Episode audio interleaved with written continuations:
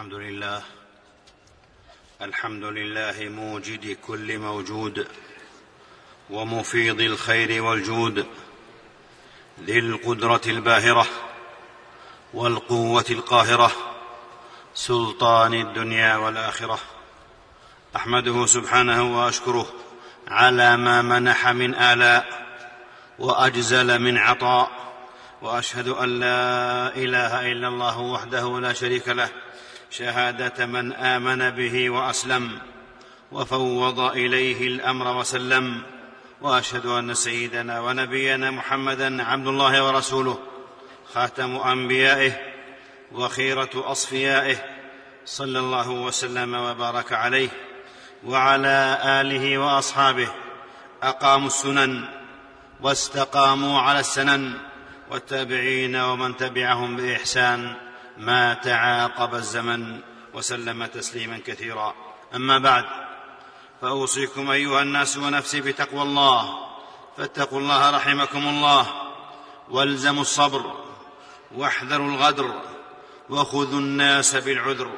فالسعيد من هذب بالصبر رغبته ودبر بالحزم أمره. فالصبر جنة واقية وعزة باقية. وشفاء الصدور في التسليم بالمقدور ومن ألف الجزع قلبه لم يرض عنه ربه وعظم عليه خطبه وأنكره صحبه. يا أيها الذين آمنوا اصبروا وصابروا ورابطوا واتقوا الله لعلكم تفلحون. أيها المسلمون لا كراسي اعتراف في الإسلام ولا صكوك غفران عند المسلمين. فمن اقترف من عباد الله ذنبا أو هتك بينه وبين ربه سترا فليبادر بالتوبة من قريب والتائب من الذنب كمن لا ذنب له. والمرء قد تغلبه نفسه أو هواه أو شيطانه فيقع في المحظور ويرتكب الممنوع. فمن ابتلي بذلك فليستتر بستر الله ولا يفضح نفسه فكل الأمة معافى إلا المجاهرين ومن المجاهرة أن يعمل الرجل عملا ثم يصبح. وقد ستره الله فيقول يا فلان قد عملت البارحة كذا وكذا وقد بات يستره ربه ويصبح يكشف ستر الله عليه. وفي الصحيحين أن رجلا جاء إلى النبي صلى الله عليه وآله وسلم فقال يا رسول الله إني عالجت امرأة في أقصى المدينة وإني أصبت منها دون أن أمسها. استمتاع من غير جماع. فها أنا ذا فاقض في, فاقض في ما شئت. فقال له عمر لقد سترك الله لو سترت نفسك. قال فلم يرد فلم يرد النبي صلى الله عليه وسلم. فقام الرجل فانطلق. فأتبعه النبي صلى الله عليه وسلم رجلا. دعاه وتلا عليه هذه الآية وأقم الصلاة طرفي النهار وزلفا من الليل. إن الحسنات يذهبن السيئات. ذلك ذكرى للذاكرين. فقال رجل من القوم يا نبي الله هذا له خاصة قال بل للناس كافة. معاشر الأحبة إذا وقع العبد في الذنب وواقع المعصية فإن ربنا رحيم ودود لا يعاجل بالعقوبة ولا يسارع بالمجازاة بل يضفي عليه ستره ويمنع اطلاع الناس عليه ويصرفهم عنه حتى لا ينفضح. رحمة من الله وفضلا ورأفة منه وكرما. وفي الحديث. إن الله إذا ستر إن الله إذا ستر على عبده عورته في الدنيا فهو أكرم من أن يكشفها في الآخرة. وإن كشفها في الدنيا فهو أكرم من أن يكشفها مرة أخرى. رواه ابن ماجه والترمذي والحاكم. وعند مسلم لا ستر الله على عبد في الدنيا إلا ستره يوم القيامة. وعند أبي داود والنسائي إن الله حيي ستير يحب الحياء والستر. ويقول نبينا محمد صلى الله عليه وآله وسلم كما في صحيح البخاري يدنو أحدكم من ربه فيقول أعملت كذا وكذا؟ فيقول نعم. ويقول عملت كذا وكذا؟ فيقول نعم. فيقرره ثم يقول إني سترت عليك في الدنيا وأنا أغفر لها لك وأنا أغفرها لك اليوم فيغفر له ذنوبه. بل إن من فضل الله ورحمته بل إن من فضل الله ورحمته وكرمه أن العبد إذا وقع في المعصية دعاه ربه إلى الرجوع إليه والإنابة إليه. قل يا عبادي الذين أسرفوا على أنفسهم لا تقنطوا من رحمة الله إن الله يغفر الذنوب جميعا. بل إنه يتفضل على التائب بإبدال سيئاته حسنات. إلا من تاب وآمن وعمل عملا صالحا فأولئك يبدل الله سيئاتهم حسنات وكان الله غفورا رحيما. أي فضل ورحمة وعفو وإحسان وتودد يكرم ربنا به عباده. يمهلهم إلى سنوات وسنوات لعلهم يرجعون. يبسط يده بالنهار ليتوب مسيء الليل ويبسط يده بالليل ليتوب مسيء النهار يفرح بتوبة عبده أشد من فرح العبد نفسه برجوعه إلى ربه. سبحانك أنت أرحم الراحمين أنت الغفور الودود وأنت الحنان المنان.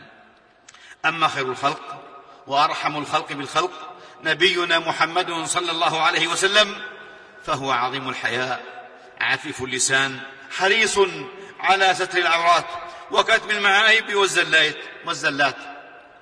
إذا رأى شيئا في أصحابه أو سمع شيئا عرض بالتلميح وألمح بالتنبيه فقال ما بال أقوام يقولون كذا وكذا وما بال أقوام يفعلون كذا وكذا. وصديق الأمة وصادقها أبو بكر رضي الله عنه يقول لو لم أجد للسارق والزاني وشارب الخمر إلا ثوبي لأحببت أن أستره به. رواه ابن أبي شيبة وصحح سنده الحافظ بن حجر. هذا هو طريق الإسلام وهذا هو نهجه مع العصاة والمقصرين معاشر المسلمين. ثم بعد ذلك إنك لتعجب ممن بات يستره الله ثم هو يذهب ليهتك ستر الله عليه يمن عليه ربه بالستر فيأبى ذلك ويرده. هل رأيت أشد وقاحة من شاب قد ستره الله فيذهب يقص على رفاقه ما ستره الله عليه يذهب يكشف ستر الله عليه. ثم أنتم ثم أنتم يا أمة محمد أنتم يا عباد الله اجتهدوا أن تستروا العصاة فإن ظهور عوراتهم وهن في الإسلام اجتهدوا أن تستروا العصاة أن تستروا العصاة فإن ظهور عوراتهم وهن في الإسلام. ومن ستر مسلما ستره الله يوم القيامة. أخرجه البخاري. ومن كشف عورة أخيه كشف الله عورته حتى يفضحه في بيته فلا تكونوا عونا للشيطان على أخيكم. وحينما جاء الرجل بماعز الأسلمي إلى رسول الله صلى الله عليه وسلم ليقيم عليه الحد قال رسول الله صلى الله عليه وسلم لو سترته بثوبك كان خيرا لك. لو سترته بثوبك كان خيرا لك. ويقول رسول الله صلى الله عليه وسلم لمعاوية رضي الله عنه إنك إن اتبعت عورات الناس أفسدتهم أو كدت أن تفسدهم. المؤمن يستر وينصح والمنافق والفاجر يهتك ويعير ويفضح. فمن أحب إخوانه ستر عليهم عيبهم وحفظ عليهم غيبتهم. قال بعض السلف لا يعذب الله قوما يسترون الذنوب. لا يعذب الله قوما يسترون الذنوب. الستر عباد الله إخفاء ما يظهر من زلات الناس وعيوبهم وعوراتهم وتجنب فضحهم قولا وعملا همزا وغمزا إشارة وإيماء. والعورة كل ما يستقبح ظهور كل ما يستقبح ظهوره للناس حسيا كان أو معنويا من الأفعال.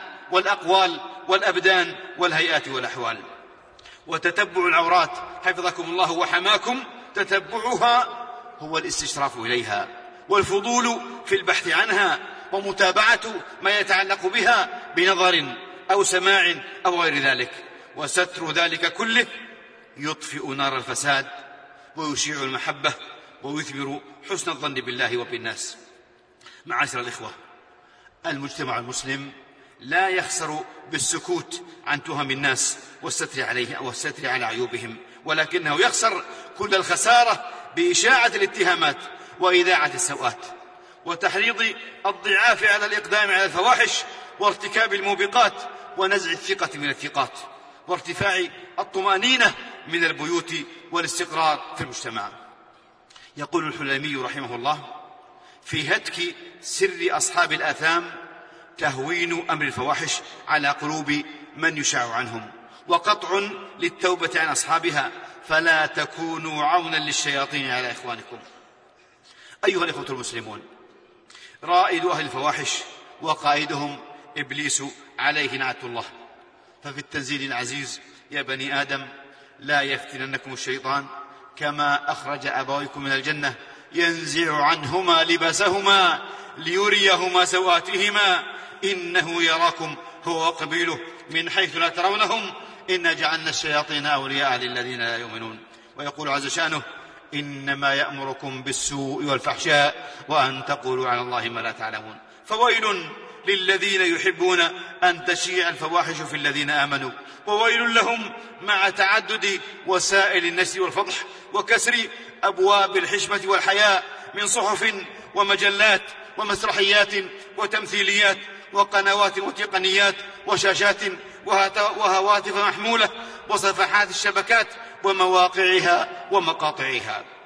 وويل لهم في أنواع الملابس الفاضحة والهيئات المشينة في سفور وفجور نشر للفضائح وإشاعة للقبائح في سرعة انتقال وسعة انتشار من غير دين يمنع ولا خلق يردع لقالة السوء سماعون ولإشاعة الفساد نقالون يتلذذون بالإذاعة ويسرون بالإشاعة يتصدرون المجالس بالتجريح ويتفكهون بتبادل المقاطع لا يملون من التكرار ولا يفترون من, من رصد الزلات يرون المحاسن أضعاف المساوئ فلا يحفظونها ولا ينقلونها والسقطات والعورات يدونونها ويفرحون بها.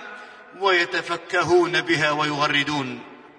وقد علمتم أنه لا يدفع إلى تتبع العورات والعثرات وتلمس السقطات والفلتات لا يدفع إلى ذلك إلا سوء الظن وسوء الطوية بل يقود ذلك إلى الدخول في النيات والمقاصد فلا حول ولا قوة إلا بالله.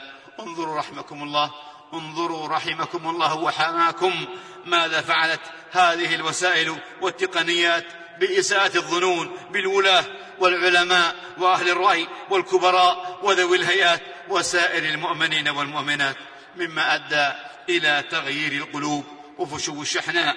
إنك إن تتبعت عورات المسلمين أفسدتهم أو كدت تفسدهم. اجترأوا على حرمات إخوانهم وانطلقت بالسوء ألسنتهم في حديث عن المعاصي والمعايب وتسهيل للوقوع فيها وإرشاد لطرائقها وتهوين من خطرها وتقليل من فضائعها. وذلكم ربكم من عظائم الأمور وأبواب, الشرور. يظهرون مجتمع أهل الإسلام وكأنه كله مجتمع فحش وجرائم ونقائص مما لا يليق بصلاح القلوب ونقاء السرائر فاستروا رحمكم الله. استروا رحمكم الله العورات. وتستروا على العصاة. يقول الحسن رحمه الله من سمع بفاحشة فأفشاها فكأنما أتاها. وبعد يا عبد الله. وبعد, وبعد يا عبد الله. إذا سترت فإياك أن توبخ أو تعير. فذلك ممنوع ممنوع. فقد نهى النبي صلى الله عليه وسلم أن تثرب الأمة الزانية مع أمره بجلدها. فيجلدها الحد ولا يثرب أي لا يعير أي لا يعير بالذنب ولا ولا يوبخ. وإياك حفظك الله.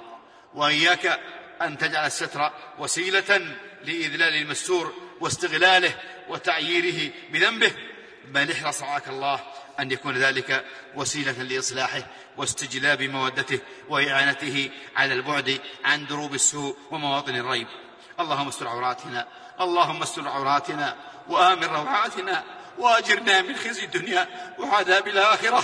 اللهم لك أسلمنا وبك آمنا وعليك توكلنا وإليك نبنا وبك خاصمنا وإليك حكمنا. فاغفر لنا ما قدمنا وما أخرنا وما أسررنا وما أعلنا وما أنت أعلم به منا.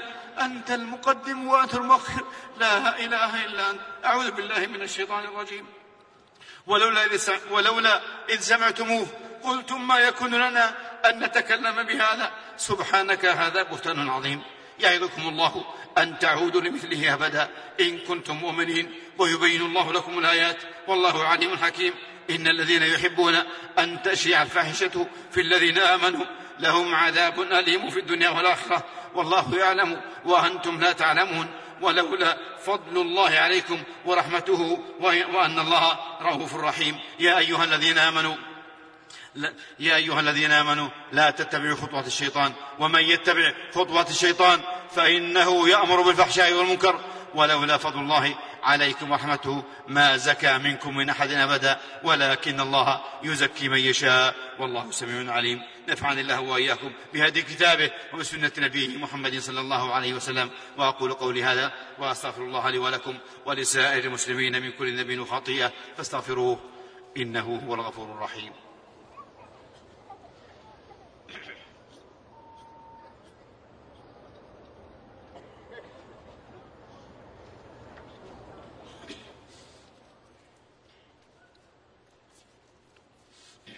الحمد لله الحمد لله نصب الأدلة على ربوبيته وألوهيته وأسبغ علينا من سحائب فضله وكرمه ونعمته وأشهد أن لا إله إلا الله وحده لا شريك له شهادة تبلغ, تبلغ الفردوس في جنته وأشهد أن سيدنا ونبينا محمدا عبد الله ورسوله أشرف خلقه وأكمل بريته صلى الله وسلم وبارك عليه وعلى آله الطيبين الطاهرين عترته والغر الميامين صحابته والتابعين ومن تبعهم بإحسان وسار على نهجه وسنته وسلم تسليما كثيرا.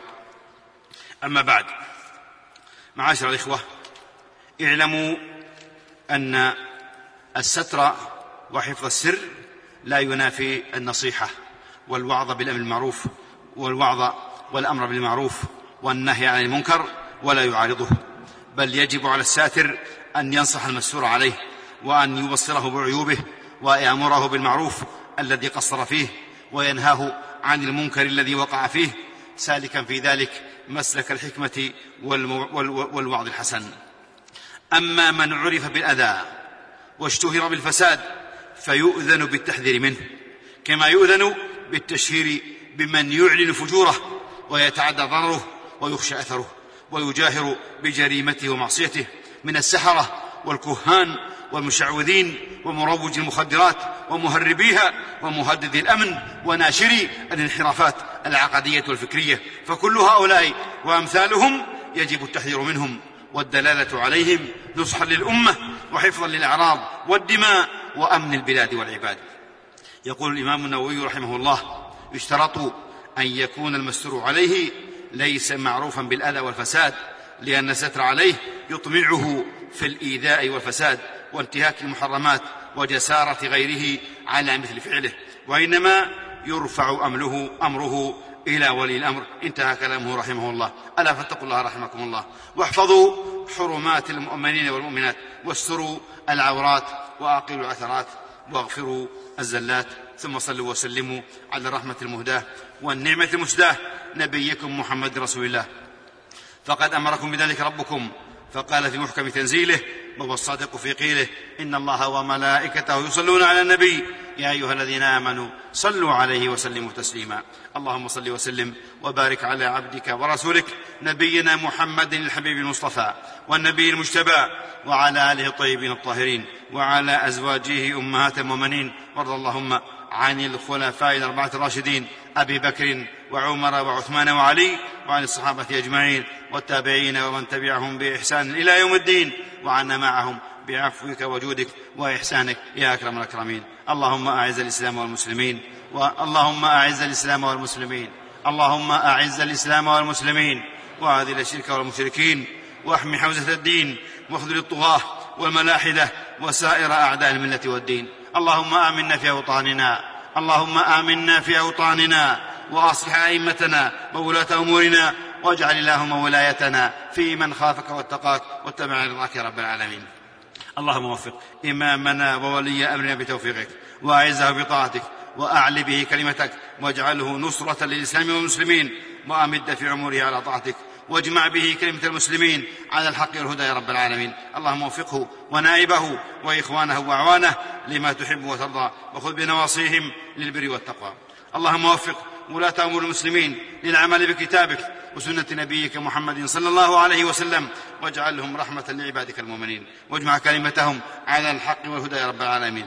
اللهم وأبرم لأمة الإسلام أن رشد يعز فيه أهل الطاعة ويهدى فيه المعصية ويؤمر فيه بالمعروف وينهى فيه عن المنكر. إنك على كل شيء قدير.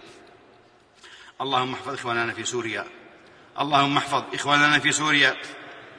اللهم اجمع كلمتهم واحقن دماءهم. سوريا بوابة الحرية ومصباح الصباح وعنوان الشجاعة ورمز الثبات وصورة البسالة. إخواننا أهلنا في سوريا يتصدون بإيمانهم لمجنزرات الظلم ودبابات الطغيان. يسطرون سيرة أذهلت هذا العالم المتخاذل عالم الظلم والمصالح الضيقة والحسابات الجاهرة صورة صورة بسالة وعزة أخجلت القريب والبعيد. عام كامل وهم أعزة كرام يقاومون الظلم ويأبون الخنوع. إنهم أحفاد خالد بن الوليد رضي الله عنه الذي مات على فراشه. عزيزا منتصرا. وليس في جسده شبر إلا وفيه ضربة من سيف أو طعنة من رمح أو رمية من سهم. أحفاد خالد, أحفاد خالد. خرجتم من تحت الأنقاض. في شموخ وعزة وارتفاع جباه فلا نامت أعين الجبناء. فسلام الله عليك يا سوريا فسلام الله عليك يا سوريا وسلام الله عليك يا درعا وسلام الله عليك يا حمص ويا حماه ويا حلب الشيء ويا حلب الشهباء ويا دمشق الشام. سلام الله عليكم أجمعين. سلام الله عليك يا أرض البر... يا أرض البركات والأنبياء. حفظك حفظك الله وأعزك وأقر بالنصر عينك وابقاك رمزا وذخرا لراية الحق وحماية الدين ومقبرة للطغاة. اللهم اللهم احفظ إخواننا في سوريا. اللهم اجمع كلمتهم واحقن دماءهم واحفظ أعراضهم وأطعم جائعهم اللهم واشف مريضهم وارحم ميتهم وآوي ضريدهم اللهم فك حصارهم واربط على قلوبهم وثبت أقدامهم وانصرهم على من بغى عليهم اللهم واجعل لهم من كل هم فرجا ومن كل ضيق مخرجا ومن كل بلاء عافية. اللهم اعنهم ولا تعن عليهم وانصرهم ولا تنصر عليهم. اللهم عليك بالطغاة الظلمة في سوريا. اللهم عليك بالطغاة الظلمة في سوريا. اللهم إنهم قد طغوا وبغوا وآذوا وأفسدوا وأسرفوا في الطغيان. اللهم عليك بهم فإنهم لا يعجزونك اللهم اجعل تدبيرهم في تد... اللهم اجعل تدميرهم في تدبيرهم واجعل دائرة السوء عليهم. يا قوي يا عزيز اللهم وفقنا للتوبة والإنابة وافتح لنا أبواب القبول والإجابة وتقبل طاعاتنا ودعاءنا واصلح أعمالنا وكف عنا سيئاتنا وتب علينا واغفر لنا وارحمنا وأنت أرحم الراحمين. سبحان ربك رب العزة عما يصفون وسلام على المرسلين وسلام على المرسلين والحمد لله رب العالمين.